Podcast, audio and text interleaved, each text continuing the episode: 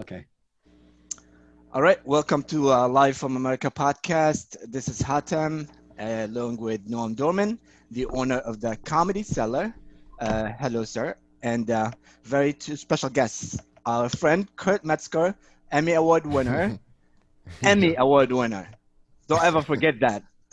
Uh, and and um, you know, uh, host of uh, hit podcast Can Get Right. That I was, Yeah. that I was in, and it was a very popular episode. Wait, last time did you say the name of the podcast was "Can't Get Laid"? I believe the last time I made up. It's not a good. It's not a good name. and uh, our good friend, and we love when she's here, Emily Yoffe. She is a journalist, and you can see her work all over New York Times, LA Times, Washington Post, The Atlantic, all over, and we love when she's here. Hello, okay, Emily. not the New York Times, not the LA Times. In uh, I've written for the Atlantic, now for Persuasion, Politico, other. Okay, so Oh, don't right. look for me in the LA Times. Emily, don't get technical. we, we, we make up credits on this show. And I'm an Emmy Award winner. Ah, Very good. there, you, there you go. But you did write for the for for the New York Times before. I have written. Yes, I have written. I know because I Oh, okay. I saw your articles in New York Times and LA Times. So it's not that you read, but you wrote for them. So oh, What, did you get did you get a parakeet or something? Sorry. you don't, you don't think that Noam is really the owner of the comedy cellar, do you? Did you did you get my joke? All right, go ahead. Go ahead. I, my So- joke was the only way you read the New York Times is that you put it in the bottom of your birdcage. But go ahead. Go ahead. Go oh ahead. Oh my God, that went right over my head. go ahead. so Emily, welcome back. We we, we last time we spoke a lot about which we're going to talk about as well, uh, cancel culture and uh, Me Too movement and all that stuff. And uh, we have the perfect guest because um, you know uh, Kurt um, suffered from that as well. Am I right, Kurt? From what? Cancel culture or Yeah. me too? No, cancel culture. Yeah, cancel culture. It wasn't called that back then. Yeah. What was As- it called? I don't know. It was when it first. Jeez. I don't know what they were calling. I think they're calling it call out culture back like Yeah, five years right. ago. Yeah, They yeah. weren't calling it that yet. Yeah. So so Emily, uh, you know, we know that uh, it's heading to the wrong direction. My first question is like, do you th- with the elections coming out, do you think if the Democrat won versus the Republican, which one, will, if they win, will be a disaster for culture, uh, cancer culture? I think cancel culture has its own momentum, and that's not going to be completely changed by the election, whoever wins. Uh, I hope Biden wins, and I hope, as I think a lot of people do, that that removes some poisonousness at the top. Um, but cancel culture, we've got a long way to go on it that that's whatever happens in November, it's not going to end. But you don't think the Democrats are like pushing that agenda a little bit more? Well, I just wrote a piece for a new organization called Persuasion.community, which actually formed recently um, by Yascha Mounk, who's a writer for The Atlantic, to address these issues mostly from the left, um, saying there is a rising illiberalism uh, on our side uh, to uh, to narrow what people can say, uh, what people think, to increase the dangers of speaking on hot button topics and hot button topics, you know, in- increase, increase, uh, race, gender, etc. So um, there's an enforcement uh, sense of rules, which people do, don't really understand, and the rules change all the time. And a ill-worded tweet or headline or adjective can put your career in jeopardy. And so, um, even in the age of Trump, we feel it's important to address this because I think I think the Trump administration shows what happens when Republicans fail to say, "Wait a minute, this guy is uh, doing things and speaking on our behalf, and we've got to stand up and oppose it." They didn't; they went along. So if you see something um, that's damaging to society happening, even if it's on your side, you need to speak up. So that's that's what's uh, that's what we're doing. So Emily, you, you wrote a, you wrote an article in Persuasion, and you and you um, you broke down cancel culture into like a, a systematic classification taxonomy. Not comprehensive, but yes. So let's just let's just quick so that bring the readers up to, to speed. Let me just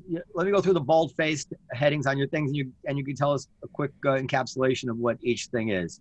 So the first uh, cl- uh, category is the perils of safety. So what is that? This is a rising belief that uh, words, ideas, people I don't like and I disagree with are not just things I disagree with, but actually imperil my own physical and psychological safety. And and a lot of what I write about in um, this article, "The Taxonomy of Fear," uh, and things I've been writing about and other people have been writing about for years, come from campus. You see this stuff first happen on college campuses, and people used to think oh, those crazy kids, then they're going to go out in the workplace and the workplace going to punch them in the face and tell them, cut it out. And uh, those of us who are really looking at the campus said, no, they're going to come into the workplace and punch you in the face. So uh, this seems to be happening. So we first saw it on campuses where you see a speaker is invited, a quote, controversial speaker, and the students object saying, they're not safe and that's where you get these safe rooms etc i spoke um, at my alma mater. They needed two safe rooms for students for me. So instead of encouraging people go listen read the works of these people you disagree with make an argument you the ideas you shut them down because my safety is imperiled. And this i'm sorry so wait you, you gave a two safe room speech at what how, how do they decide the number of safe rooms that per? Um, an article in the school paper where I had gotten my start said two safe rooms were created to protect students from me. Were, were they segregated by race, by the way, the safe rooms? Because that's where they do stuff like that now. You, People you know, know a safe room. we have those safe rooms in the South where they you know, it, you know when I wait, wait, wait, hot tub. Wait, we got to go through all the. Let's go through each category. I just want to say one one yeah. thing. When I worked at the Comedy Cellar, we did have a safe room from Noam. Uh, from me, okay. we had that awesome safe room that we couldn't go in anymore because Sherrod smoked in it. The next thing, so that's that's the perils of safety, contamination by association. This is the idea that anyone you have any kind of association with, and this could be you retweet someone, um, or you um, sign a letter, an open letter with with someone, and this happened um, with now what's known as the Harper's letter, which came out a couple of months ago, right. and um, a bunch of really famous people like J.K. Rowling. Um, okay, Noam Chomsky, et cetera, and some not famous people like me and other journalists signed it saying, you know, talking about how uh, this culture of silencing is very dangerous to democracy. But what happened was that um, then those of us who signed the letter are supposed to be responsible for every idea expressed by everyone else on the letter. Right. And we really see this, uh, we see this on Twitter, you know, if you've retweeted someone, then if they had tweeted something obnoxious four years ago, this is hung around your neck. And it is extremely insidious because it prevents people, first of all, prevents people kind of reaching across ideological lines to say, hey, you know, let's address a problem. You know, that's the point criminal- of it, isn't it? Pardon me? That's the whole point of it, isn't it? That's the point. Yeah. But it's so effective. And when people um, use social media to condemn one person for an association with another, then everyone is frightened and you can't move forward as a society. You can't form communities or affiliations or say, look, I disagree with you on this, but let's work together on criminal justice reform because now I'm responsible for everything this other person said. And fine so that and finally, no, no, it's not finally. oh, okay. Okay, no, No, uh, okay. Oh, can I just ask like a in- question real quick? Yeah. Ooh, ooh, on that letter that I remember when that came out, that letter, and I remember it being like a. It's not that long ago, and I remember Yeah. there there was a response that came out. I want to say Ezra Klein, but maybe he's a different person. But somebody wrote an article about how that was like the easy way out to support free speech, and like implied somebody's a grift. I I read shit I couldn't believe about this like letter, which like who first of all just signing the letter is like that doesn't seem like that big of a gesture to even create a controversy. And then all of a sudden there was I saw like articles about like, oh yeah, sure, it's easy to say people should have free speech. Like it was insane this argument against it. Do you remember where the the counter thing came from? Do you know what I'm talking about, Emily? The there was Yeah. like a counter. Yeah. What, what, what was that again? Um, It probably was. There- Ezra. there, there were a bunch of things. One was an actual counter letter Yeah. uh, was written that basically tried to say there is no such thing as cancel culture, and and right. That's right. uh, okay, that seems silly on its face. That in that counter letter they had one specific example, which is clear, pure cancel culture, and they kind of said, okay, well, this looks like it, but it doesn't exist. I think you're also talking about there was this kind of complicated uh, thing at Vox Media. um, Yes. Matt Yglesias is one of the signatories of the Harper's, what's called the Harper's letter. Um, he's one of the founders of Vox. And Ezra Klein tweeted against the letter, and people wondered if it was an attack on Matt. Uh, and so that became this kind of social media, um, you know, people trying to under you know, figure out who's being uh, attacked and and Yeah, why. he's the one. Ezra Klein's the one that wrote. uh Because I, I, I didn't, I, you know, I must have read the wrong thing. But I read your article about Al Franken, which I thought was very good because I didn't really know all the details of it. And uh, and I remember at the time Ezra Klein writing an article about how, you know, if you're a man and you just get accused of a fake thing, it's it's kind of your job to take one for the like. Yeah, a lot of innocent men are going to lose this thing. That's what has to happen to put the fear of God into all these men and their. Te- it was crazy what he wrote. It's the kind of thing you write when you think it could never happen to you. You know, like the cancellation and and uh, I don't like. I'm not real. I don't know him. Like I I have friends of friends that know him. I guess. Is he that big of an? I I mean, do you think that guy's that sincere with that? Like, is that what he really thinks, or do you think he's just a? you need to have Ezra on the show. I I don't know him. I can't speak for him.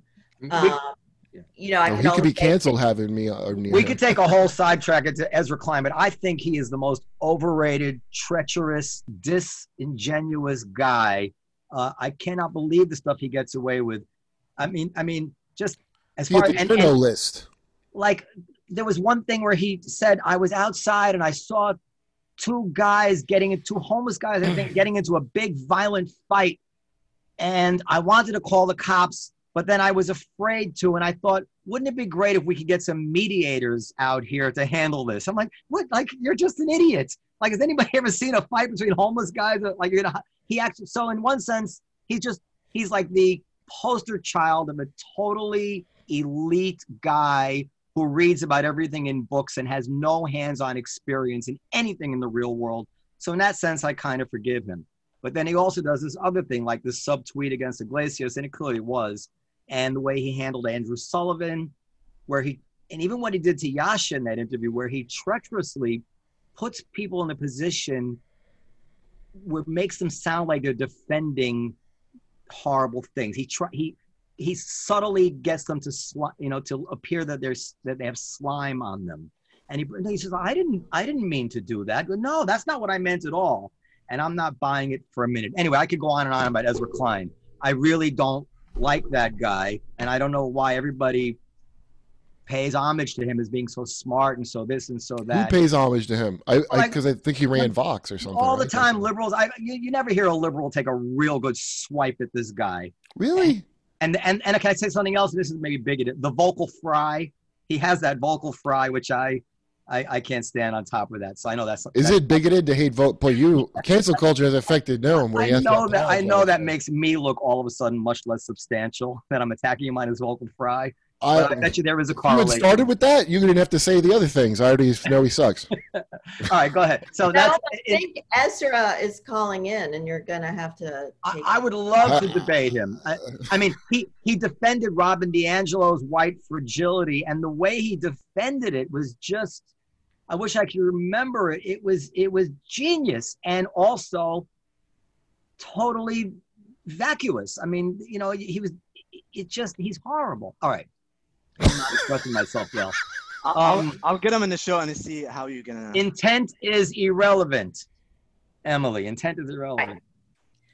Uh, this is another principle of cancel cancel culture, which means whatever, however one interprets a word, action, etc.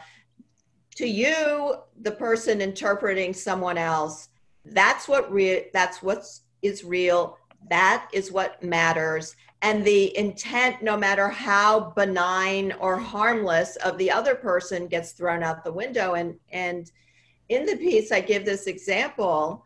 In Oakland, um, people discovered on a few trees there were um, there were ropes that looked like you know when you have a zip wire you have a bar across the, the guy working out yeah yeah so there were some ropes with loops and ropes with handholds on, you know, about four or five t- trees. So the white mayor of Oakland declares that this looks like a hate crime. It's nooses making a reference to lynching, right. FBI. And it quickly is revealed that these were exercise things put up by a black resident of Oakland named Victor Senbei, Sengbe. And uh, he said, um, he explained his intent was it was a really fun addition to the park. So you would think, okay, sorry, I went crazy over this thing. I was wrong. It was just a thing for kids would use it and have fun. She said the intent of this doesn't matter. It is a terroristic incident, and I want the investigation to continue. Right. Um, that's really crazy, and especially from someone with the power to call in the FBI. And intent is crucial when you have a criminal um, defense trial. You know, in many, if not most crimes, in proving intent um, is a requirement right. in order to get a conviction. But beyond that, as human beings, we constantly have to figure out what's the intent. You know, someone bumps you on the street. Is, well, in the old days, you'd be close enough to get bumped. Was someone smashing into me, or was it just someone looking at the phone and not looking up? You know, whether you're going to take something as an offensive act really requires uh, understanding intent, and this intent doesn't matter, I think really encourages people to think the worst of everyone um, and to seek offense, which just makes getting along in a workplace, family, school, wherever very difficult. Well, I saw. I, I, was, I, sorry, I saw an old Southern judge. Maybe it was in Bush v. Gore. I don't know. A long time ago, and he said, I never, he says, you know, even a dog knows whether it's been tripped over or kicked. Yeah, and you know, oh, and that's exactly what. Like, you know, any idiot knows the difference between somebody who means to hurt them and somebody who didn't mean to hurt them. I mean, but they're on purpose. I mean, the whole thing behind it, cancel culture, and I, and I know people, I, I've seen a lot of stuff like, you know, well, what if I've seen a lot of things to the effect of like if somebody makes a mistake, what there's no redemption for anyone if they said something four years ago that, and the I think they're missing the point of this. The whole point of this is to uh, clear a bunch of people out of their jobs. It's just to find any pretense to fire like if you belong to a certain group. So like it, like uh, the thing that happened with me a few years ago, and I, I just took me a little while to figure out what was going on. But uh, people were demanding I be fired, and they're like, Kurt Metzger, uh, uh, uh, as a comedy writer, and they were like, any woman would be better than Kurt Metzger. I remember all these yeah. people demand, and I was like, really, any any woman, like even Helen Keller could do my job. It wasn't about that. They didn't care about the content of what we were making. It was the fact that I'm a guy, and they wanted somebody there who fit this group instead. And all this stuff now is is just to what clear out in the minds of dipshit millennial wokies is to clear out the dead wood, meaning anybody older than them who has a career. Because all these people came out of college without a job because it's a big Ponzi scheme and they're angry and the boomers aren't clearing out fast enough. And this is just a pretense. Like the intent behind it is just to clear you out. So that's why all these reasonable things you guys are bringing up do not matter at all. Because the whole idea behind it is just to find a reason to, to get you. Uh, I, I don't know if I if I agree with you completely, Kurt, but I, there there's there's probably a mix of motivations in a lot of this. All right, the last one is I think it's like we do last. Well, one? let me actually on There's two on, more, but uh, to Kurt's point, I, I mean, I I agree with you. No, these what's going on has a lot of forces behind it, um, and is more complicated than that. But um, Kurt mentioned, you know, finding things someone did a few years ago and getting that person fired. Recently, um, the newly named corporate spokesman for Boeing, who's a guy in his 60s who's had uh, was in the military and then you know been in corporate America. Apparently, um, had many um, has mentored many women uh, along the way. Was discovered that when 33 years ago, when he was in the military, and the military was just um, debating whether or not to let uh, women enter combat, he wrote a rather snarky uh, article against women in combat. Okay, he was in his 20s when he wrote that. Someone found that and he was summarily fired from Boeing. And, you know, he said, I don't agree with any of the things I wrote back then. I've completely changed my mind, and the military has allowed women in combat, and they've served with great distinction. And I was wrong. Um, and I think there's something very concerning about uh, people expressing their opinion in one time, you know, during a specific era, and then decades later, your career can end, even if you no longer hold that view. I mean, we see that with gay marriage. Um, Barack Right. Obama and Hillary Clinton were quite vocally against gay marriage. Now, of course, they're in favor of it. Whether they ever really were against gay marriage or it was just political, I don't know. But um, we have to be able to change our minds and not uh, have, you know, at the peril of the end of your career for um, expressing opinions that in their time were perfectly reasonable if you can't, e- even if, if society moved beyond them. I think Well, Twi- it- I think Twi- Twitter Twitter should have statute of limitations too. Hillary by believed marriage was sacred, so it was sincere in her part. Also- I believe marriage is a sacrament. also on the issue of in- intent, one of the things that's quite bothered me, uh, there have been some famous cases of people who've used the N word when they were discussing the N word from the proper point of view, wanting to talk about how we should, you know, uh, how, it's, how it's offensive, whatever it is, and and they've lost their jobs at major corporations, and and you think, well, that's just that's just you you couldn't have convinced me that could even be possible that that intent would matter so little. And let me just add, if you do a, a hard site search of rollingstone.com on Google, you know, you site colon, so you know you search only within rollingstone.com and search for the N-word spelled out.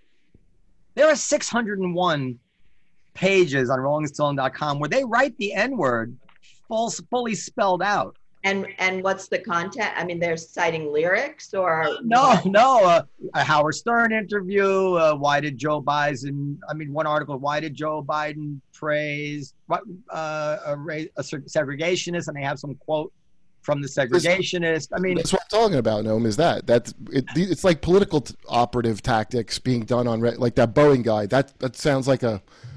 He, didn't know he was running for office all of a sudden, and, and they're going to dig up dirt to get rid of you. And that's why it's so hypocritical. That's why you can. I know people that to this day are like boycott Chick fil A because that guy was against gay marriage. But they wouldn't say that about, you know, they still voted for Hillary back in the day when she uh, was against gay marriage. They're like dirty political tricks. It's when almost like the personal is political became a thing of now you're all going to be like someone, uh, uh, uh, you know, a senator trying to keep your your job another four years, and everybody else is uh, in the opposition trying to dig up dirt on you to find any reason to get rid of you. And, That- and that's think like what it is. Uh, so there's two more categories. I think one of the categories also should have been that they make it up as they go along. So like this whole they, they stepped in it with this whole blackface thing because people were dressing up as black characters on TV, Jimmy Kimmel, all of them, right? Until Megyn Kelly, who was a villain, made some remark about uh, when she was a kid, she was dressed as Diana Ross, and they hated Megyn Kelly so much, so now they had to create this whole world. Well, actually, no, this was the worst thing anybody ever said. And then That's that- when they liked her. No, that was after Me Too, when she had come out about. uh well, She was saying- in good graces, and she was on, I believe, like NBC or something, not Fox at that time. Well, I'm gonna say, but now, now they're, they're so now Justin Trudeau is okay, and the governor of Virginia is okay, and Megyn Kelly is bad, and of course, if they find some Republican, it's it's not okay, and Jimmy Kimmel was okay, but this one's bad. There is no rhyme or reason to it. Just like Rolling Stone can use the N word, Quentin Tarantino can use it in a movie, but if the head of Netflix quotes it because he's concerned about it, he's fired. I mean, there's you cannot put any principle to any of this. They literally make it up as they go along because they're weaponizing, and this goes to what you were saying earlier, Kurt. They they look for something that can be weaponized to further whatever agenda or resentment they have against whoever that person happens to be. So Right. yeah, and and that's I mean that's human nature. Anyway, okay. Chilling effect. Um, Oh, I, Actually, skipped, I let- skipped one. I skipped one. Yeah, yeah, let me- Go ahead. uh, it all leads to a chilling effect, but one other principle is report everything. Yeah. which which is really really dangerous. And this again it starts with young people.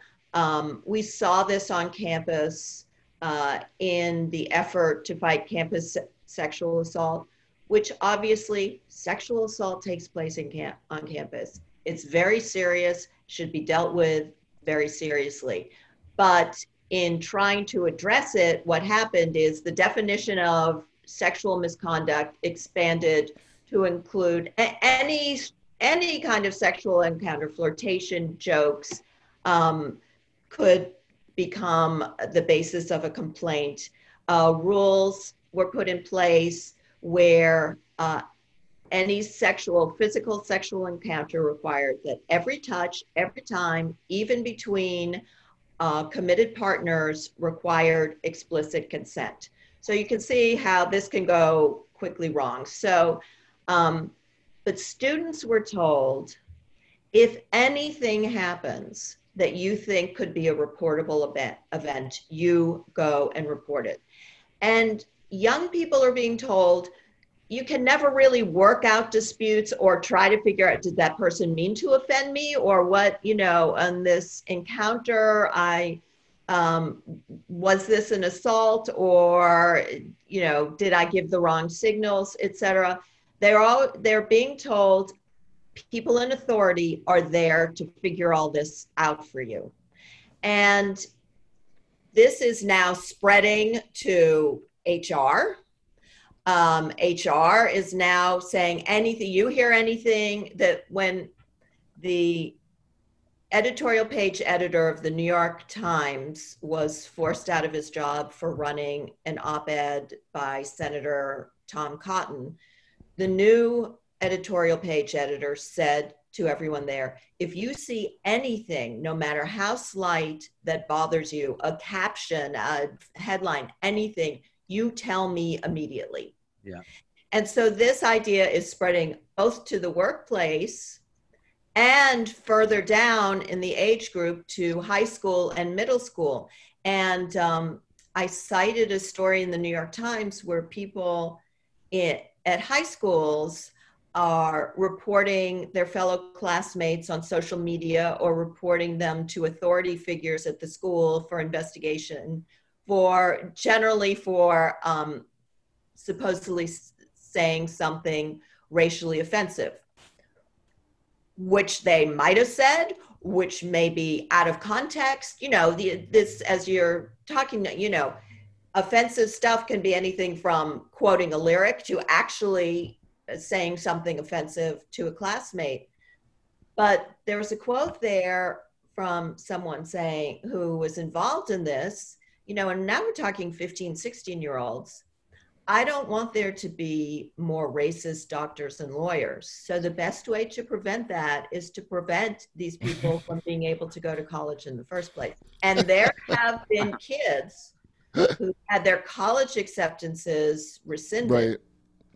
Now, it's one thing if you do something truly racist and awful, that should be addressed. But the idea that now your life can be haunted by or taken off course for being an idiotic 15 year old, that society is going to say, no, that's it. You had your chance, it's over.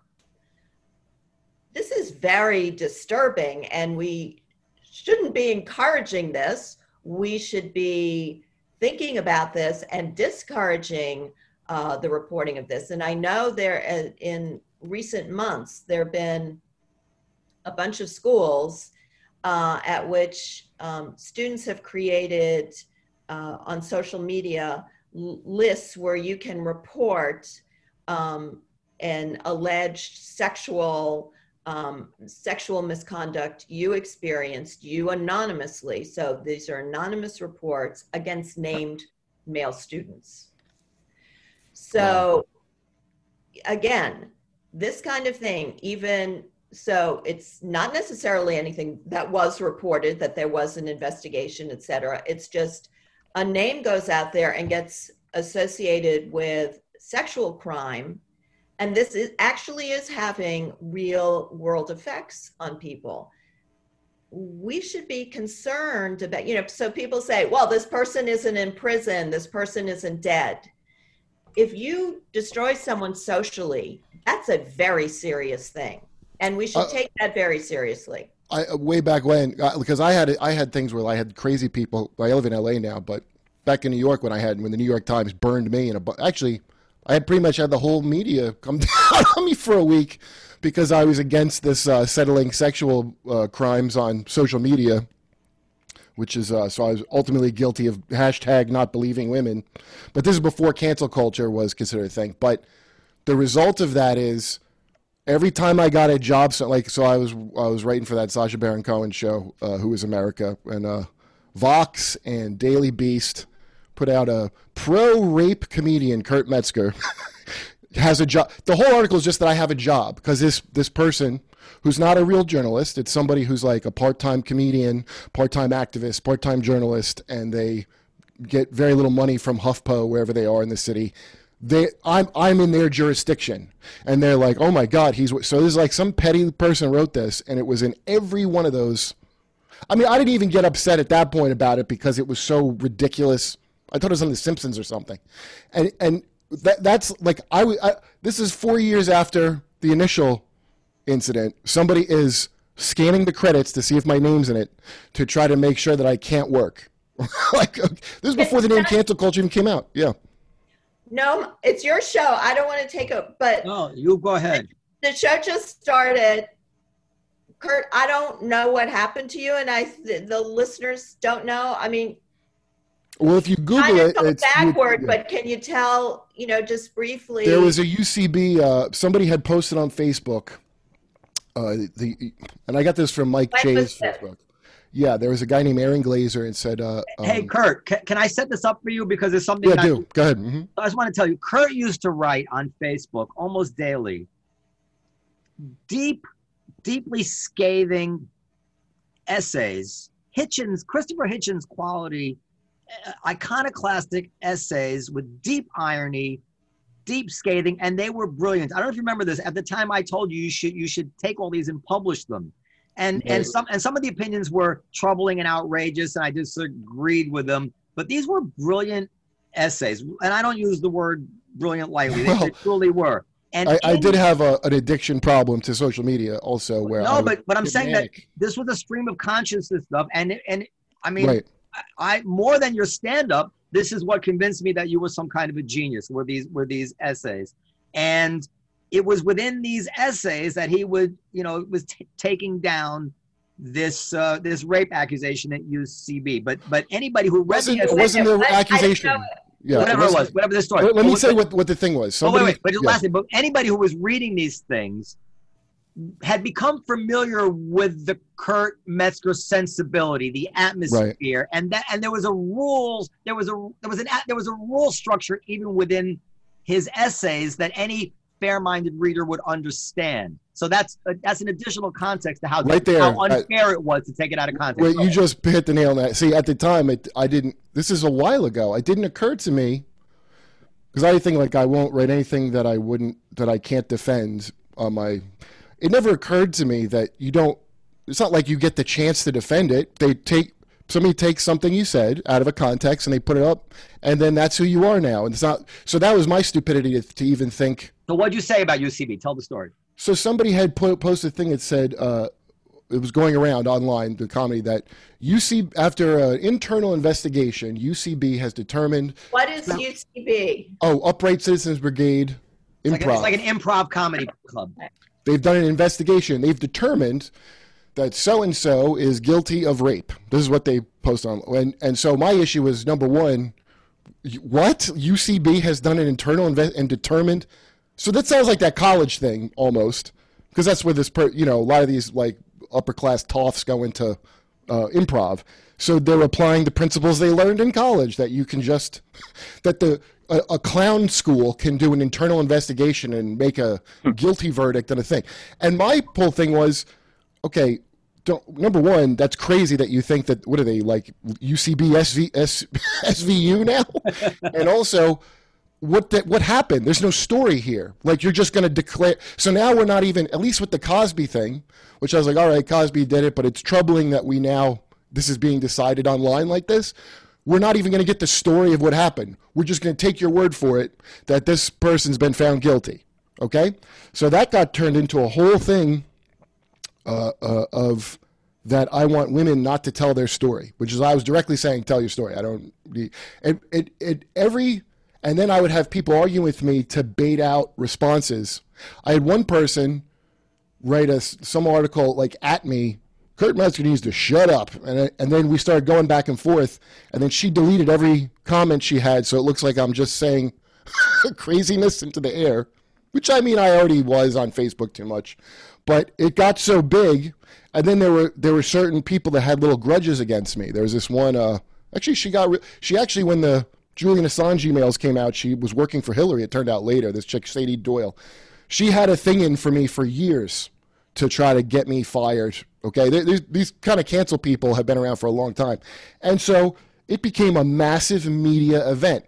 Then Amy Schumer, who I wasn't working for at the time, but I guess people thought I worked for her. The- People were demanding that she fire me, and she would go, "He doesn't work for me," and then they would go, "Yay!" I swear to God, they thought that she that meant I was fired. She went on Charlie Rose to condemn me. There's a whole episode of her and Charlie Rose where they like saying I'm a troll and all this. Irony alert. Yeah, and I, at the time, my good friend Barry Crimmins, who's dead now, he told me about Charlie Rose. He goes, just so you know, Charlie Rose notoriously sexually harassed Brett Butler, like uh, uh, the comedian.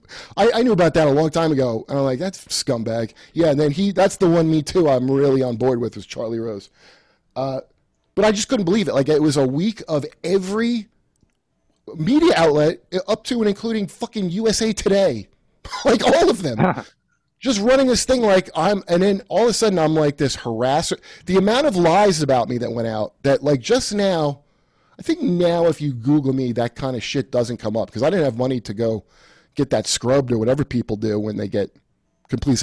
But I mean, they gave me a workover that I didn't even know. I always knew the, the the press sucked and they have no integrity, but I didn't know the degree. I mean, I just did not know. And uh, I found out real quick, though, that's for sure. And then what would happen is, if I'd be on the road, depending on what town it was, uh, people would uh, try to ruin, keep my shows from happening. You know, like, now it's no big loss to me that if I can't play Asheville, North Carolina, or whatever, but I'd, I'd have dates to go perform, and then some not not fans, I could have sold out the show. It doesn't matter. Somebody's demanding that I be canceled from the show. I, I dealt with that for like two years at this point, I don't care. Like, there's nothing in Hollywood that I want. It wouldn't matter if that had happened to me or not because I'm a white male. So they're just not hiring. It don't like all that Emmy award winning. They don't give a shit about that. They're like, well, we've got to cast So so all this stuff. What what became clear to me from the whole process was this has got nothing to do with anything other than uh, a power power grab in the mind of these people, and it could be somebody who thinks politically, like your Ezra Klein dipshit type, or it could be somebody who is just uh, they project onto it and they that, you know that's when you hear about representation or so so they go i don't care. I, it's not that i want his job but just somebody who i think looks like me has the job and now i'm represented. And now we have this insane idea that especially in entertainment that it's like some sort of congress. Like the people were like i'm not in comedy to represent you. I'm there to entertain you. But it's it's switched over this thing where it's like almost like these people felt powerless in politics and other aspects. So now they form. I guess that's what social justice is. It's like we'll form our own little justice system uh, via social media. I, I want to add, and Kurt, you can disagree with me, but I, I, I feel that in some way Kurt is kind of forming the the psychological armor that humans need to go on when they've suffered some kind of trauma. But I think it's even deeper than what Kurt is saying. First of all, I think Kurt went into a very serious mental anguish for a number of years about this. Number one, number two. Yeah, it could work. Yeah, Kurt. Kurt was and is considered by his peers to be one of the unique comic talents of his generation. You, nobody will tell you otherwise. He was among the few standout writers on the Amy Schumer show, which catapulted Amy Schumer to all that fame. He was on the trajectory to be very, very wealthy by now, being in the team of writers on the next Apatow movie or whatever it is, you know, whoever, whatever it is. It was uh, SNL I was supposed to do. SNL or whatever it is. And because of this totally bullshit smear, his trajectory has been altered. And, and that is serious as can be. We only live once, my God. And now maybe, you know, and, and I, I actually I'm pretty sure you will recover, and you're you're, not, you're still young. Well, and, what, and what I had to do is is do my own. You know, uh, Joe Rogan, who's a friend of mine that lives out here, is like he's he's the right way to go because he has a his own. I, I, instead of working for these companies, which is what I did for years, like a company, because I didn't have the mindset of like I'm going to build my own thing. I didn't want to be a businessman, you know. Uh, but now everything's so corporatized and, and uh, emily you're talking about the hr there's almost like this universal hr thing being established. And because everything's owned by like two or three companies now it, it's uh it's like a power it, it's wild. Like you, you're not going to get into that corporate corporate is woke now. So the only way to move up in those jobs or get in is to obey that mandate because the, the, the people that believe in this shit have completely taken over. The the high sparrows or whatever you want to call them. Uh, if you watch Game of Thrones, it's it's the sparrows now take over. So you have to be part of that cult to really work. But you don't have to be. You can, like I said, do your own thing, which I have been, and it, it's better than what I was doing before. It's just that I, I didn't see an option at the time. You know, what, you're talking about, no, when I was down about it, because my health insurance I lost, I had like through the Writers Guild, like all this stuff, like uh, that can be stripped from you. It's just you, you can be canceled from you know polite corporate woke society, but not really canceled from uh, making or doing your thing. You can always do but, that. But Kurt, I feel, I feel I feel like you, you had wait wait fans before because of that as well. Hatem, Hatem, let's let's let's do the last one because I want to jump off this to, to a lot of areas, but a chilling effect. So let's just get let's deal with the chilling effect, which is the last last part of the taxonomy that is kind of the what happens when all these various things and as i say what i wrote is not the complete story of how cancel culture works. I'm just you know looking at a snapshot of it. But one of the things people like to say who claim there is no cancel culture is saying where are the you know hundreds thousands of people who've been canceled? You know there are cases where people who deserved it Right, you know, right. Sometimes people do deserve to be fired or reported or whatever. So there are a few instances of people who deserved it, and that's it. And my point is when you have all these other things, you know, report everything, intent is irrelevant, the perils of safety, you create a chilling effect in society. Oh, let me just say, I'm on this show with you, Kurt, mm. and you just told me what happened. I'm hearing, you know, I was not prepared. And this little thing in my head is like, okay, I'm on the show with this guy. What the hell did Yeah, right. Mhm. do? And am I, you know, uh, I'm defending him or now I'm associated? I Right. mean, that, yeah. hmm that's that's It's commie what we got. fucking purge shit. Yeah. that's how it works. So the chilling effect is um, people silence themselves. People say, man, I can't take a risk to be friends with or retweet or work with or appear on a show with or sign a letter with so and so who's accused of X. And I'm just going to, you know, and I may I may disagree with a lot of the things that are being said or imposed about, uh, you know, uh, this, who can write books or, you know, who's lost a job that was maybe unfair. I'm just going to shut up because I have a family and a mortgage and I can't take the hit. So the reality is no, you don't need to, cancel culture doesn't need to have um, had tens of thousands of people lose their jobs. You just see a few Right. sentinel cases. You say, I don't want to be that person, so Right. I'm gonna shut up. And And, that, that atmosphere of fear is is like that's like one of the good points to them. like that's the thing of like, yeah, no, this is great. Everybody has to be live in fear all the time. That's was the goal of this. By the And way, Emily, the Harper's letter and what persuasion is doing. No, we should not live in fear. And people in an open society, you have to be able to debate issues and understand that you know people are going to say things you disagree with and take it on um, good faith and not twist it. And you know the idea that anything can result in the end of your career this is this very dangerous and the people who are denying cancel culture of course you know it all the french revolution comes comes full circle and everyone loses their head but so this Well, is what some Em- of Emily, might say it- dangerous when we finish, you should Google Kurt's story, and and if you uh, find believe me i'm going to. and, and if you find that I went to the George Winston School of Video Editing, I I can cut that's the character from 1984. I can cut Kurt completely out of this podcast. No one will ever know he existed. But just you just give me the word, and no, no, you won't you won't find anything that's gonna uh, come back to haunt. I mean, I don't know if there's a. I wouldn't say look it up because the story is like incorrect. Like anything written about, it blows my mind. Like anything written, and it's not a thing that I could just sue because there's elements. It's like if you if you want to look into somebody the way they're talking in good faith or bad faith, you can make it into whatever you want.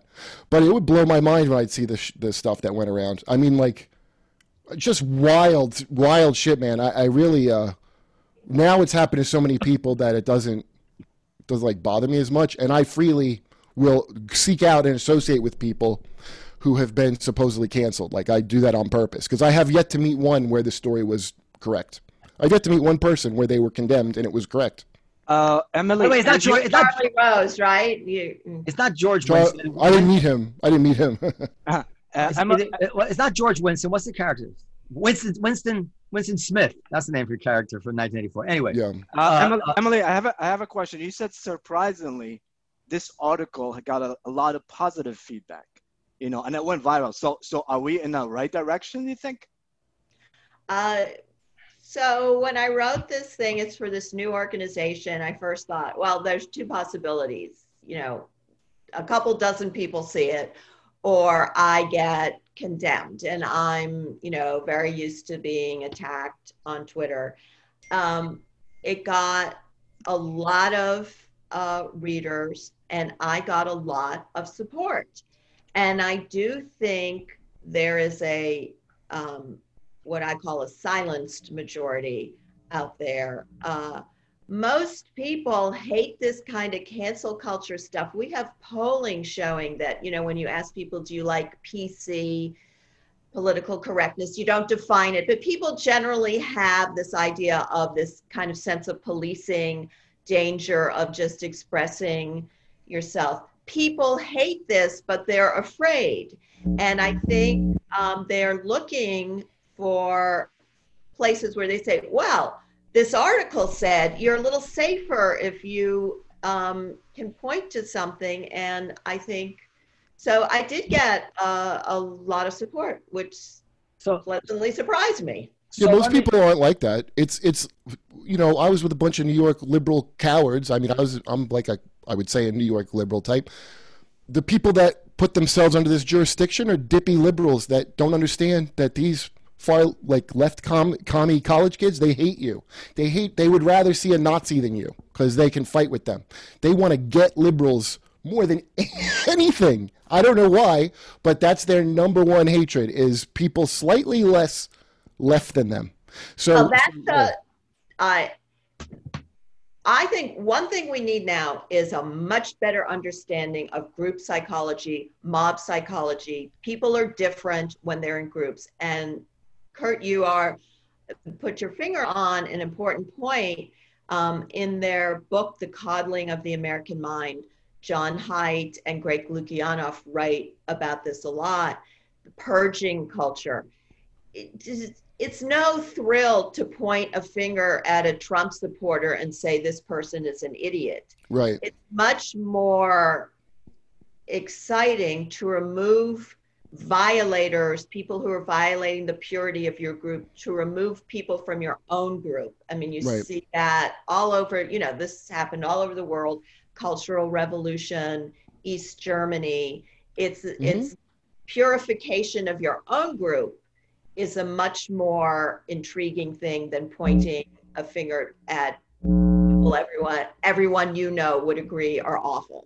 It's like Can I, uh, I, want, I want to take on in, in the remaining time. We have the I, I want to take the anti anti cancel culture opinion here because I I have some significant beefs with the Harper's letter and the entire way this this anti cancel culture movement is going. Even though there's nobody more committed against can- cancel culture than I am. So let me just start with a, a, sentence that really bothered me in the Harper's letter and I think this is the reason that Glenn Loury didn't sign it and maybe some others, says the forces of liberalism are gaining strength throughout the world and have a powerful ally in Donald Trump, who represents the real threat to democracy. But resistance must not be allowed to harden into its own brand of dogma or coercion, which right wing demagogues were already exploiting. So, what they're doing there, in my opinion, is they're setting this up as something tethered to the Donald Trump phenomenon. you don't think that's just so they don't get dismissed immediately. That sounds like sucking up to these people so that you can get your other point across. Is what it sounds like to well, me. Well, maybe yes, maybe no. But here's the thing: this all predates. This is where they're getting something very, very wrong. This all predates Trump. Yeah, For instance, the how, I knew he was going to win because of this, and nobody right. listened to me. The Atlantic magazine cover that was later a book, a, a story with John Haidt and Greg Lukianoff, the uh, coddling of the American mind. That was 2015. Trump, this create, and there was that, you know, so you've been canceled. There were a lot of stories about this. What Kurt's thing happened. But way before Trump. this created Trump. And what I see the Democrats, liberals, and the press becoming is kind of the analogy to all the so called doctors who were saying it's okay to protest uh, during a pandemic. It's like anything goes as long as it's in, in the name of this cause, so that, for instance, just off the top of my head, Me Too is the most important thing, and, and uh, criminal justice, George Floyd are the most important things right now. But then, of course, Caitlin Flanagan called Bill criminal, uh, Bill Clinton a sex cr- uh, criminal, and Michelle Goldberg wrote the "I Believe Juanita" story. And then, so Bill Clinton speaking at the Democratic convention, not a peep out of these people. Kamala Harris was accused by Lara Bazelon, but also in Reason and Vox and in the Atlantic and in, in uh, someplace else, I don't remember, of fighting to keep innocent people in prison. Essentially, human rights violations. Fighting to keep innocent, exonerated people in prison. He's elevated to vice president. Not a word out of anybody. Trump, I'm sorry, Biden goes out there and says that Trump said the Nazis were very fine people, um, fine people on both sides. Now, of course, he didn't quite say that. He, he said pretty clearly in that speech, and I think he was. No, he didn't say. That. It's like another Yeah, nonsense. And I don't like think- him, by the way. Do you think there's one fact check done on Joe Biden's speech? Not because you agree with Biden or Trump, because the truth is what matters. They will they will let anything go so long as it's in the cause of Trump, including my anti cancel culture people and organizations. There has not been an article. John Chait, John Chait, nobody has written anything about this stuff. Nobody wants to disrupt the Biden train. But let me tell you something. When we see racism or uh, bad things spreading like a cancer within the right, we demand that the Republican candidate be asked about these things. And we expect we expect him to take a strong st- where do you stand on this, President Trump? They're not going to ask Joe Biden or Kamala Harris any tough questions about where they stand on anything regarding cancel culture. And that to me means fundamentally they are political strategists, not public intellectuals. All the public intellectuals I know, in the end, are Hitchens is dead, and it seems like well, who else is there? They're all keeping one eye on the election. They don't. They they will not come out and and and call truth for what it is. And I'm like, well, what do they take me for? Like, you know, I don't like Trump, but I don't really hate Trump for the reasons they hate Trump. I I don't like Trump because I think he's completely incompetent. I always thought that was and untethered and a little nuts. But the truth is, am I not going to be happy until every single person who might have told a Jewish joke is is stricken from the American public? I mean, the, the people that go around calling white people Karens are not going to convince me that they don't think that there is differences between groups and cultures and ethnic groups. I mean, I, you know, this is not a bunch of Nazis in a basement compared to um, Hannah Nicole Jones in the New York Times and the kind of tweets she does, full of racist hate. I don't see one any different from the other, except that she's being she's in a position of power. So I'm so I'm getting all over the place, but I'm just saying the anti the anti cancel culture people, I think, need to bite the bullet and and call it out wherever they see it and demand that the Democratic Party take a stand on this because they are where this lives. And I'll say finally, the self censorship that's going on that you referred to, if Donald Trump were responsible for that, if there were actual fingerprints on that self censorship, that would rise to become an issue that dwarfed every single other Donald Trump issue combined.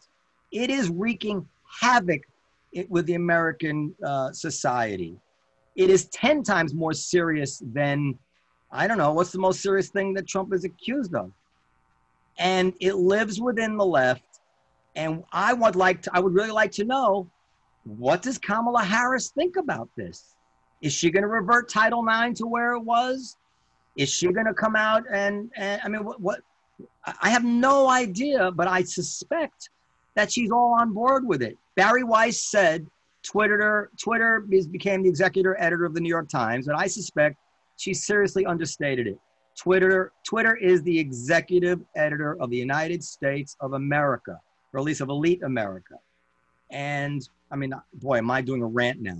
But I feel this so strongly. I love my country so much, and I mean, it, it, this is just the end to me. I mean, I, this is the end. I can't speak freely it's just what, what's left? I'm supposed to really be worried about something in Alabama, some guy, some racist, some anti Semite said something. These people have no power over me. My kids are going to go to school um, where the 1619 project is taught and where they're judged by their race when they apply to college. I don't want that.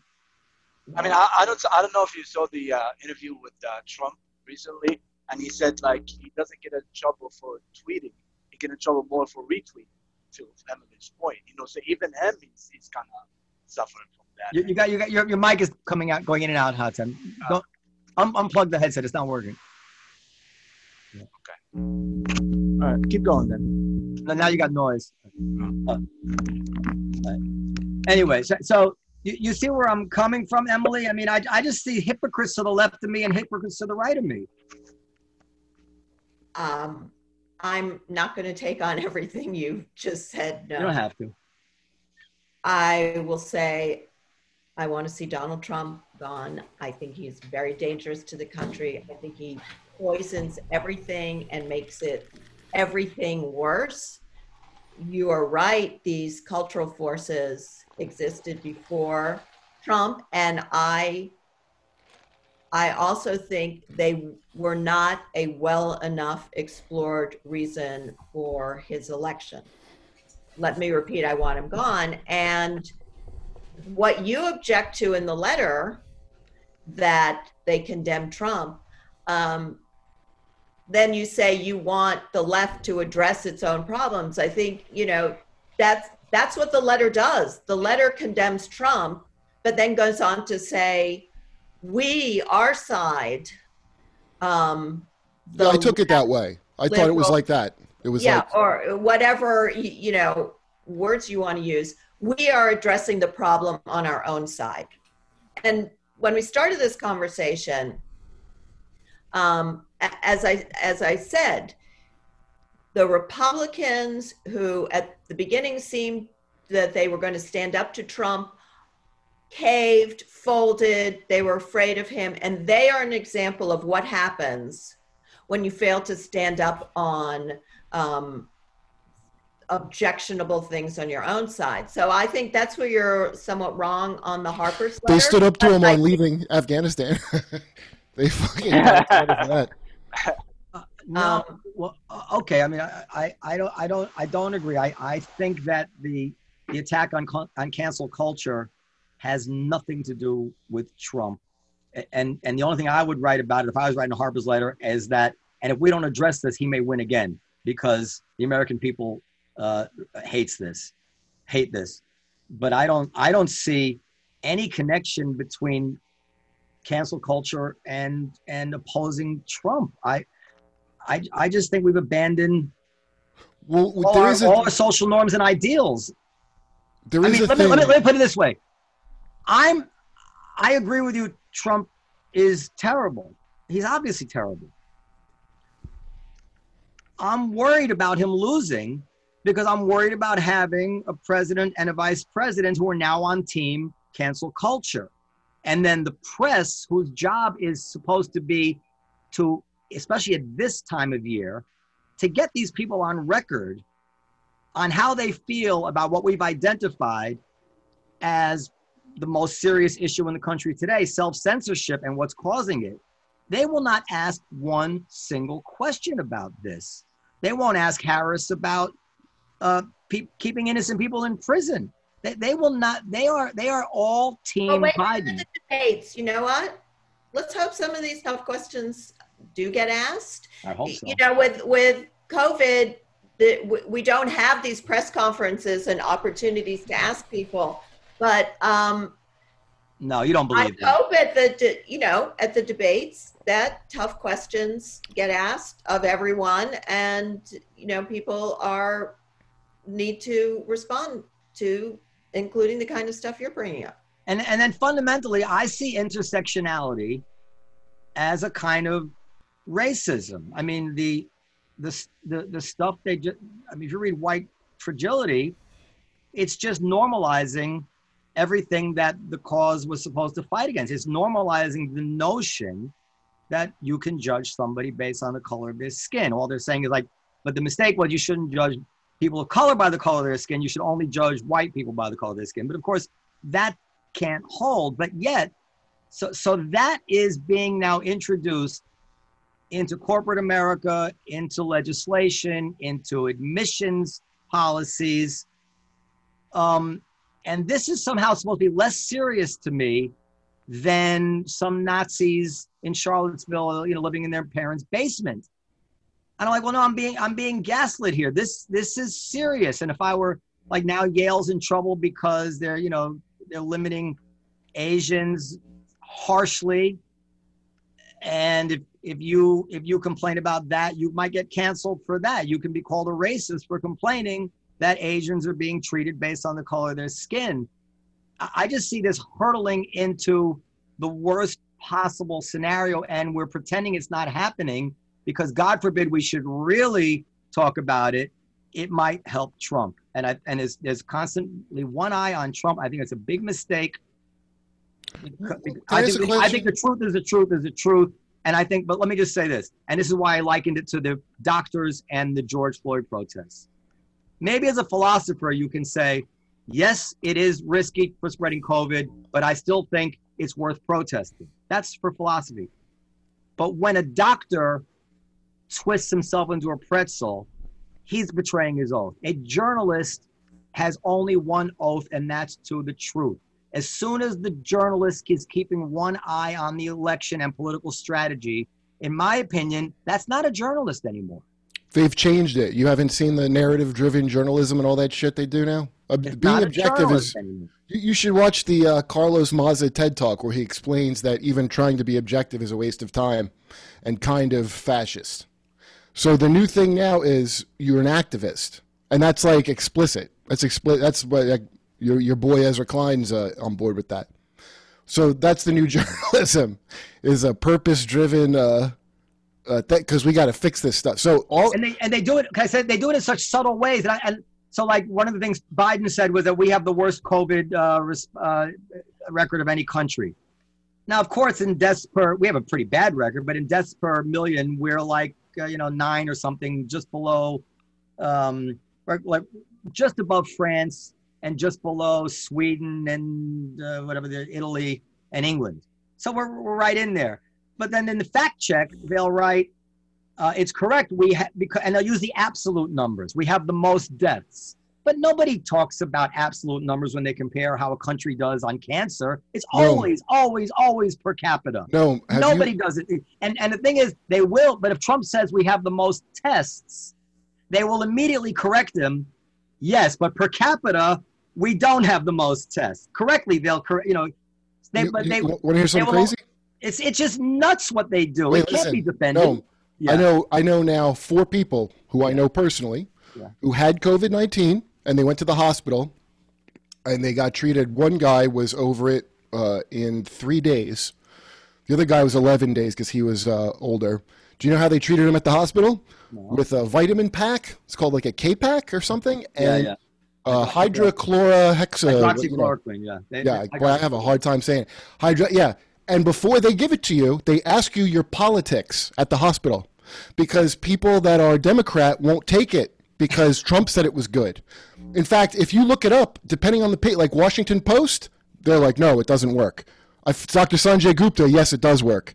Depending on how their level of not liking Trump, this drug that they are using, also, I think there's a, an effort to like not waste it because it if you're bad off, that's when they give it to you. But I, I thought this stuff didn't work. That's what I saw in all the headlines. That it's and it's only because Trump said that. But that is what you're using to treat it. It doesn't. Well, it doesn't. It doesn't work. I, you know, I was involved with a lot of doctors when I had it, and they all say it doesn't. What is that? Hold on, hold on, hold on, hold on. Nobody. There's studies that say it works. There's studies that work. It's with that, zinc. It's not by itself.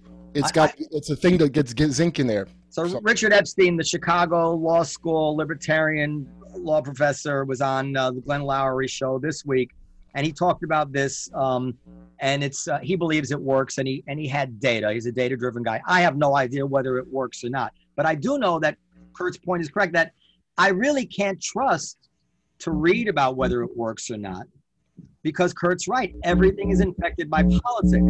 What is that? Is that that's whose mic is that? That's oh. Hatem's mic in, in the but in the end, the best outcome I believe would be having a thoroughly rigorous press holding everybody to the truth. That would force the Democrats to clarify their position on this cancel culture stuff.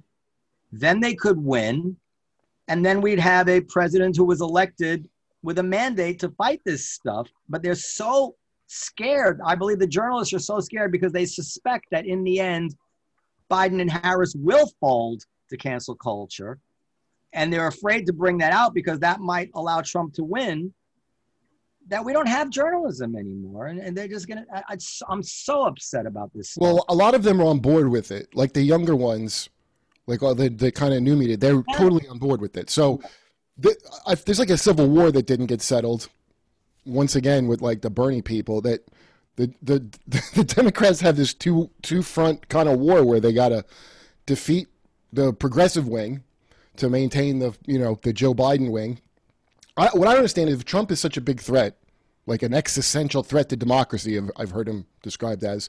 Why are we throwing Joe Biden at this problem? Like, Well, that's the Democratic evil. So we got to get. I know the perfect person, Joe fucking Biden. I mean, is everybody joking? What, like, Joe Biden, he wasn't mental decline. He didn't even have regular. When he wasn't old, he was never fit to be president. That's why his nickname is Uncle Joe. Yeah, I, I just want to. I don't. I don't. I, I don't think he has mental. I don't think he has um, uh, dementia or anything like that. I, I just. No, he always was like that. He was always a guy that should never be president. So it baffles my mind if this is so important that we beat Trump, why he's the guy they pick.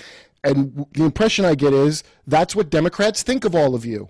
They think you're fucking idiots, and they go, well, you know, America's stupid, and they're going to think some Obama rubbed off on him, maybe, and that's our best bet. Can I? Can, uh, can I, I I think you um, need to get Ezra Klein here in my little box to deal with all your the, this section of the podcast. I got to show you. I got to show you a headline. Uh, this is, is a perfect example of like of, of, of what I'm talking about. This is this is our this is our press today. Look at this headline in the Washington Post. Kamala, can you see it? Kamala Harris's dad was from Jamaica, where a fierce woman warrior once fought slavery. Now, I would forgive you if you thought somewhere in this article it eventually connected the dots between Kamala Harris's dad and this fierce woman. Wait, it doesn't? Um, it doesn't. It is liter- it is literally nothing in the story. And I'm supposed to read this and think that the next story in the Washington Post is going to be a hard hitting look on Joe Biden or Kamala Harris. It's not. It's not. They are, they are totally, they, I mean, I, the words can't express. Why do they even become journalists? How could the Washington Post run a, are they so lacking self awareness? Are they really just playing to the converted? That's all they care about is impressing their friends? I mean, I'm, I'm a swing voter. I would vote for Trump if he had half a brain in Are his you going to vote for Trump? No, I'm not. I don't vote, and I wouldn't vote for Trump. But, but honestly, it's strictly because, God forbid, we have a serious situation like we have now, but worse. He's not up to that job. We know that, and and I and I gotta, you know, they say uh, uh, worry about the worst. The best will take care of itself. I, worrying about a worst case scenario. I don't want Trump as president. That's why I wanted Susan Rice as vice president, by the way because whatever I think about her politics, she is a super genius who has a lot of experience. She was ready to take over on January 19th. And that mattered a lot to me. I, Kamala Harris, obviously, what does she know about being president? Absolutely nothing. I mean, the best you can say for her prosecutorial record is that she either was fully evil or she had no idea what was going on in her own organization. Either one ought to disqualify her. She would do anything to get to the top. In fact, I read a what's the guy's name? Beinart, something. By I read an article. Yeah, I said she did what she had to do. Unbelievable. Like the greater good is that she's an ambitious woman with dreams, and so yeah, she did that stuff. But that's what she had to do. No, she actually could have not done it and not. And, and this is the gaslighting. Does somebody want to tell me what Trump is accused of that is worse than keeping innocent, exonerated prisoners behind bars? I mean, is there anything in Trump? Nothing. I can't see anything. What is It's Trump? it's. You ever see um, Caddyshack? It's it's Judge Smails we had we angry had about Rodney Dangerfield in the club. That's what what this boils down to. we had sincere women ready to throw themselves in front of tanks to stop Brett Kavanaugh, who was accused at 16 while he was a minor, shit-faced drunk. He was accused of groping a woman. Accused, whatever, you know. They were they, that was the end. He was disqualified. Now we have Kamala Harris as a fully grown prosecutor, attorney general of California, fighting to keep exonerated people in prison, fighting to prevent people from exonerating themselves with DNA. And they're fine with her. They're fine with her. And I say again, what do they take me for? They don't believe in anything. Um, Nothing. Wait, what? Why? Um, can I ask you something? Because you just reminded me. Because in that Franken art, why did Al Franken go so easily? because they wanted to make sure that Roy Moore was not elected, and they knew they would replace him with another Democrat. That's why he went. Is that what it is? That's I, I, I in that article, did you say Emily? Like what? Oh, I didn't read Emily's one. You know what? I gotta go. Oh, Emily, I'm sorry. Emily, I, I, I, I say something I shouldn't have said. I'm, No, no, no. I, I actually, um, I got another meeting. Okay, Emily, I'm sorry if I, if I, this is the second time I've let you down. Look, uh, all right, uh, let, let Emily go. I, I feel, I think that, I'll just let you go. I, I think that because I, like Kurt, have really suffered traumatic experiences in my life at, at the hands of this stuff, at the people who came at me during the Louis C.K. thing, who don't care about Bill Clinton speaking at the thing, at, at the people who were telling the me that, that that property could be replaced while we were boarding our windows and and um, the mayor was telling the police to stand down seems to be in, in new york um, where what took 50 years to build could easily have been destroyed in 15 minutes and nobody cared about someone in my shoes. I was the bad guy no matter what simply because of i was successful or my color or whatever the reason um, everything that's really scared me in the last four years has come from the left. And it's actually been scary existential serious threats. And i would like to know that my president is on my side about this stuff. That's all. That's all. And and you know i know people say oh they'll, they'll write me off. Say oh he has privilege. All right you know what can i say? But i still have a family to feed. I, you know i still do. So that's why i feel strong so strongly about Did this. you read the psycholo? There's a I- Uh, guys, I think Emily needs to go. She, she has to go I, Let me Go. just say the the issues you were raising. We should be able to talk about all this. That's part of the point of you know what I've been writing, what the Harper's letter was. We should, at minimum, be able to talk about this. absolutely. Um, so, you are. yeah, we uh, Emily, do you want to share your information if somebody want to follow you on Twitter or website? Uh, it's at Emily Yoffe. Uh, that's pretty easy. And um, yeah, I was gonna say, do you want us to censor your name so you don't get in trouble for? do you want us to put a beep over you? just say Ezra Klein. Yeah. Do you have two seconds to tell us why why Franken was forced to resign? Do you think it was political? Was that what you are? And, and let me just say, um, Jane Mayer in the New Yorker did the most brilliant uh, reporting on what happened to Al Franken. Uh, I, I think Al Franken, you know, was just hit by a tidal wave, and as you talked about, when this happens, you lose your bearings. He is being described as, you know, this uh, terrible, evil person. And I do firmly believe, and I said in the story, if he had not resigned, if he had just said, I've asked for an investigation, I think he would still be in the Senate today. I, I, Because Roy Moore stayed. He didn't. He didn't go. Right. I, I, as Jane Mayer showed, there were a lot of questions uh, that needed to be raised about the accusations. But it is very difficult in the face of something like that um, to defend yourself. So, um, Yeah, you're not kidding. It's it's like being uh, King Kong swatting at planes. On the, I, you know, I thought in the time since then, did the country get me tooed by what happened to Al Franken? Think if he'd been the Democratic nominee. Um, well, then we pretend it didn't happen. I think. I think we'd all overlook it like we did. you know, that if it hadn't happened, um, he's his name was certainly being discussed as a potential presidential candidate. He was a real. He helped women. I mean, I, it's crazy that they threw Al Franken away because that guy was like a real. He did a lot of stuff to really help people, especially women. I would vote for him now because you know as they say a conservative as a liberal has been mugged.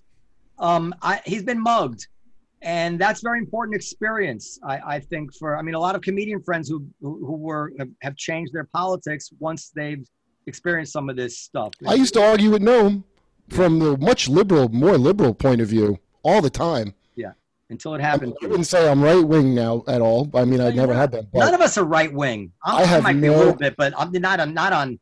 Go, go, Emily. Go, go, go. Thank you, guys. All right. Yeah. Bye, Emily. Bye-bye. Thank you, Emily. Dude, Um, this is a good. Uh, you should look it up. There's a good uh, article. It's a psychological profile of people who do can't who engage in it. Cancel culture. Yeah. There, none of them. They always are from money. They come from money and somewhat elite status. Almost always, because it's mostly a Twitter phenomena, and it's a way to raise your status. You know how she was saying the thrill of purging your your own group. So, like, let's say, Hatem, your status is a nine socially, and my status is a three. Well, if I cancel you, maybe my status will go up to a six, and yours, your, yours will be lowered. It's redistribution of rep, uh, reputation. But It's like- culture is only, you know, the only people who suffer from it. I feel like it's white people. Like I'm not in danger. Um, oh, you'd be surprised. Hot Oh, tip. really? You'll lose your status. You'll just become white. They do it to people all the time. The Just people fight you. Just try saying something about the Jews. I'll show you how quickly you get canceled. Yeah, no, you're right. Or try saying, uh, I've watched it where they're like, uh, who's that guy, Daryl Daryl Davis, who talks people out of being in the KKK? He does good work. He like reforms races. This black guy. The, the same chick that went after me called him a white supremacist. You're going to see like, in fact, look it up on Vice, which has become a complete woke nightmare because the management of Vice has so many like uh, Me Too potentials that they had to go woke. Okay, and they go black uh, white supremacists now has black people in their movement, and what they're doing is they're taking some group like Patriot Prayer or some shit where the people are like brown that are in it, and it's not a white supremacist movement, but they're just labeling them that. So you can lose your status as a hatem of color very easily if you just go against the certain narrative that you're supposed to be a part of. Can I ask you guys a question? Do you think I said anything earlier that I, that I have to worry about? No, oh no, what, what, what? I don't think so. Well, because I, I feel, or maybe I was just acting a little crazy because I was disjointed because I think I, I might have turned Emily off a little bit or, or, or, or worried her. She's worried No, oh, she had she had to go. She had an interview. Right, I know, but I still, She- I, I still worried that I worried her. I'd like, No, she she did ask me how long. I I CC'd you in the email. And She said, "Can we do one hour?" I, you know what I thought was think great she about her? Crazy, huh? I, th- I thought was great about her was she mentioned when I, I was talking about what happened with me, she said her thought process like, oh my God, will I be in trouble for being it? Like, Yeah. that's very like kind of honest and like forthright of her to like, so that's somebody that understands that there's a problem. But all these people, I don't think they understand the extent. Like, one, I, again, I'm going to call it Trump unless barring some unforeseen thing, because and you know why I say Trump's going to win because of the shit I heard you say, Noam, way back when when uh, you were talking about watching the how mad it made you watching the cops kneel. Because people who vote who have businesses are to fucking remember that kente cloth bullshit, and they're to remember the Democrats didn't do shit. I mean, like that counts for a lot. The kind of people that think abolish the police is a good idea, they don't own businesses and they don't fucking vote. And they're not the fucking like the people who actually vote, and a lot of them are going to be Democrats, are going to fucking vote Trump. I, uh, Yeah. Here's the poll you should go. What I'm going to go by, which Pete, I, was, I was talking to George Wallace about it, because George is like who I love, by the way. George Wallace is a great guy, but he's like pie in the sky, like no, truth and justice will win. Like he's still in the pro wrestling aspect of it. But the the uh, Dave Chappelle Sticks and Stones review on Rotten Tomatoes, that's the poll that I'm using to say Trump's going to win. Because what that poll shows you is the utter disconnect of all the people that are in in the fucking media and normal people. And it's vast. It's 99% love Sticks and Stones, 18% from the critics. That's how completely divorced from the rest of the country everybody in media is. Um, I don't think Trump's going to win, and I'm I don't. it- It's better if he doesn't win, in my opinion, because he's the country's coming apart and he's he's irresponsible. But I mean, I think we all agree it would be nice if the press would hold the Democrats accountable for all this stuff, and they won't. They just won't. And I mean, do we do we doubt that President Kamala Harris is going to be sympathetic to all this, to everything that we oppose here? I don't doubt it. The, the only thing I think is good about Trump winning, I don't want him to win, but the only thing is back to your point is they need to take us seriously and have a serious nominee and serious vice president. Yeah, th- right there, Hatem. This is my little, and this sounds stupid. I, I will tell you up front, but why I want the Democrats. Something I want Trump to win. I want the Democrats to lose because I want the donor class, the people who lost a lot of money on Hillary. I need them to see one. I'd like them to see once and for all that Democrats are a bad investment, just so the Democrats have no choice but to not always represent management as they do now. Yeah. They, like they represent corporate, like a small business owner they hate. The, the, all of Obama's people all work at these massive, like Amazon, trying to prevent unions from popping up. They're all scumbags, and there's nobody. They've already written off all the fucking people don't vote, all the deplorables, and all these other people. They've written them off. They're completely banking on what they call Biden Republicans. Have you seen this shit? Mm-hmm, mm-hmm. They think they're gonna. So it- it's such madness, and it's because they don't want to have to change one single goddamn thing. I never forget that guy, Stephen Levitsky. The Democrats don't have to change anything Yeah. because in his mind, all they need to do is stoke up the Trump hate just five to ten percent more, and that's going to put them over the top this time. They don't have to get a candidate who's worth anything. They don't have to do anything that changes their little setup. They're just going to fucking stoke up the anger about Trump, and and I think this is going to backfire. I really do. I I, I don't see how. I think it's really time for a third party. You know, no, let's do it. It's not going to happen. I, I mean, I, I agree with you. If if if you could tell me that Trump would never fuck anything up big in the world, uh, yeah, I would. I would root. I would root for Trump to win, not because, but just well, as big as what? Because what I realize, you should really get Jimmy Dore on. He's really great. He, and he's a lefty, but he has principle. That's why I like him. The, all the presidents before him of my lifetime were some kind of war criminal. They all fucked up huge. Obama fucked us over so hard. I always liked Obama. I didn't understand the extent of how he fucked us. I'll tell you one great thing Trump did. He executive order canceled the Trans-Pacific Trade Partnership that Obama fucking signed in on his way out, which was uh, NAFTA Part Two. He, I, I don't like. I don't think it can be fucked up like that. The president's like a symbolic thing.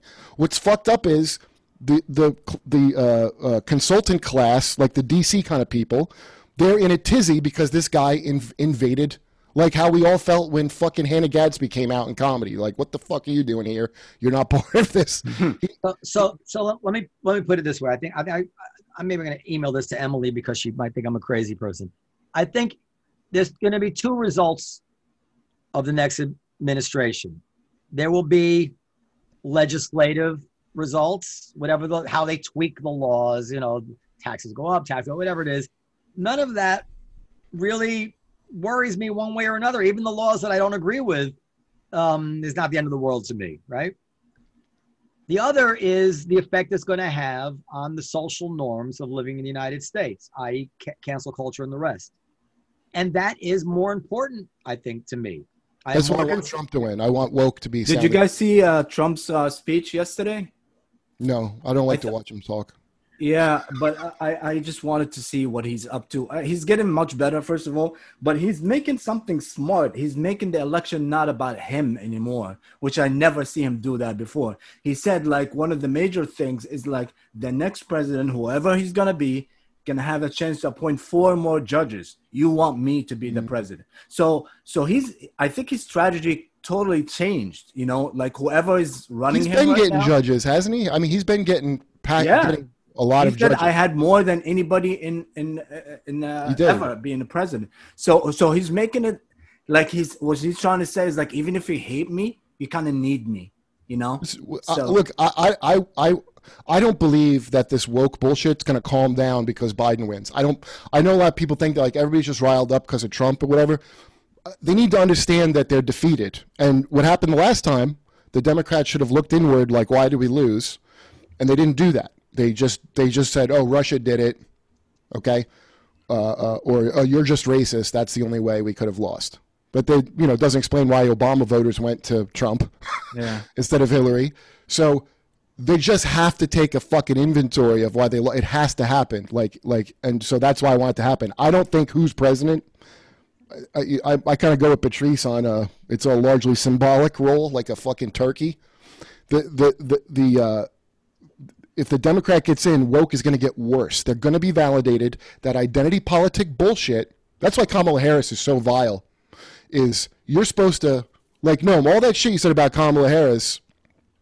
You're supposed to not think about that. You're supposed to be excited that she's a woman who's both Indian and Jamaican. You know, in Jamaica there was once a woman warrior. or whatever the fuck that article. You're supposed to be. That's what they think of you. They think you're that much of a moron that you're supposed to be excited. It's like the speech in Kill Bill about how Super Clark Kent is Superman's take on humans. You know, he sees humans as weak and stupid. That's Joe Biden is the Democrats. This ticket is the Democrats' take on Americans. They're fucking idiots, and they're and identity works great for them because anybody who's an actual leftist wouldn't be on board with this. They, that's classism they want to deal with. These like we get to keep all our classist bullshit and just make it about race, and that way a rich chick like Kamala Harris is suddenly good, no matter what she did. That that's that works out fine for them. I think woke is like the burping noise of the giant uh, corporate corporate America trying to co-opt the revolution as it devours it. It goes woke, woke like it. it Hmm. makes that noise, and, and that's you know, yeah. I, I I got to go, but and you know what's so surreal about it is that I'm sh- sure that Kurt and I agree, and Hatem, that we are extremely offended by racism. Like like like it's not it's not even an right. I mean, it's like it, all of a sudden you find people calling that into question. So, like, if you're against all this wokeness, if you think white fragility and judging white people by the color of skin is horrible, so you must be okay with, uh, you know, treating blacks badly, or you are. I think this is crazy talk. Well, I'm an anti-racist, so if you're against me, then you must be racist. Yeah, I I'm an anti-fascist. If you're against me, then you must be a fascist. It's just clever. you know, I went to, I went to, I had two experiences. I went to one comedian's who we all know, but I won't say his name, uh, wedding. Very left wing guy. And my wife was the only person of color at the wedding. Of course. I mean, that's I- the classic, And, classic. and then I went to this far left wing fundraiser at Gotham when they politics. And again, except for the people serving the food, my wife was the only person of Yeah, color. And, That's and right. It, and it comes home, it's like, you know, these people just read about race in books. That's right. They- They have they have no experience with actual interracial relationships, friends, livelihoods, Of social lives, parties. You know, that's why they're such idiots. They have no confidence in their own opinion. I, You I, I always say I had the greatest diversity training of all, which is uh, I lived in New York City for 15 years and did drugs. And you will you will encounter everyone from every walk of life and doing that. And these are people that you're exactly right, and they feel guilty. The, the, the whole privileged knapsack, you remember that? The unpacking the nap. That's where we got the term white privilege from. The woman that wrote that is a rich heiress who worked at a college, and she wrote down her privileges and then she made them all of white people's privileges because it deflects that she's some rich broad. and then she gets to be like, oh, I was unpacking my privilege. Robin DiAngelo, same thing. She's a racist. She says it out up front. She gives you examples of why she's a racist. Okay, fine. Say you're a racist. But then she goes, because I'm a racist, we are racists. So we collectivize everything. We collectivize the guilt. We collectivize uh, uh, if somebody succeeds. That's what this is a trick to do. It's a trick to make everything like, even Me Too's like that. We're gonna collective like, oh, you really got raped. I was uh, did felt uncomfortable one time at a party. We're the same. It's we're, we're all gonna even out. Like like like uh, that that's the insidious thing. And I don't think all these liberals get it. I think they they assume these kids aren't real Marxists and they're going to settle down like the hippies did back in the day and get tech jobs, and they don't understand what's coming up on them until You know, when I first moved here like 25 years ago or something, the best thing about this country was like you say, whatever you want, you can really tell people. And then when I work at the cellar and this and be around all these people, like, you know, there's nobody that less racist than the people that actually joke about race. Like not only they not racist, they will step up if one of us is like in trouble or something, they will step up and and help them. And just like this is disappearing one after another. Right. Well, that- that's people who aren't fragile. They want you to be white fragile. Yeah. They want your job. That's what they think. Oh, why are white people so fragile? Well, they're afraid they'll lose everything because you Yeah. just put the label. And it, and again, it doesn't matter how you feel if you are racist. It's very apparent that racist is a label to be put on you by the group. Yeah. That's You all know, about- If you the said last one, thing I gotta say before we, we end is like um, I watched Red State Blue State again yesterday for the first time in a long time. You know, I don't know if you guys remember. Did you see it? The Colin Quinn special on Netflix. it was That's great. It was absolutely great. It's beautiful. Do you guys remember that he actually said, and that was a couple of years ago, he said that this country will be more divided if a pandemic came in Do you, do you rem- No, I, was didn't remember what? that. That was in there. Yeah. I know. I was like, what? Like he like predicted the future in a way. So you know, Yeah. And Colin Quinn have a new book coming out. So if, if you're listening, you should. Um, it's called Overstated. It's beautiful. I gotta go, fellas. Kurt, Yeah, Kurt, the best um, guest ever. you- Kurt, Kurt should come on every week. Bye. Um, yeah, anytime, man. I, I love it. I Uh, got that Kurt- guy Ben from here, that war journalist from last time too. Like we got like great guests from. Uh, He was good. Yeah, I have. but he's another one that doesn't, dude. He's another one that doesn't quite get a guy who's seen war. He doesn't, and it, it really is. He's a guy that lives in Brooklyn, and if you're in a certain clique, you cannot see outside of it. So that's why that guy wouldn't say anything against RussiaGate or any of the nonsense that they did with Trump. Like Yeah. and this is a guy who's seen reality. And I asked him about Brexit, and he goes, "This is how he discounted Brexit." Because I was like, I thought Brexit was they just didn't want this unaccountable uh, EU making laws for them. And he goes, "What do they know about those laws? They, they can't even name a law the EU made." And he told me a story about a guy who thought that the EU said bananas have to be straight, and that's why he doesn't like the EU. And that's supposed to discount, which is hilarious. But I'm like, okay, so what? Like, he doesn't have to know anything to know he doesn't want someone who's not accountable to him making laws for him. That's an attempt to discount an entire thing because this one guy's stupid. Like, I don't care about doing the math. The guy's right. He shouldn't have these. And uh, the other side are these elites who think we need a technocracy. That's what they're all about. So when Obama did all the vile shit he did, uh, uh, making the police state bigger, and people like, well, he's smart and it's good. I, he can spy on me. He's, uh, I, I trust him. They're idiots. I, I mean, Uh, I like Ben, but I agree with you. I mean, Hatem's seen some emails that went back and forth with me. I was debating about Israel, and he hooks into a lot of, uh, you know, fuzzy facts. Yeah, right.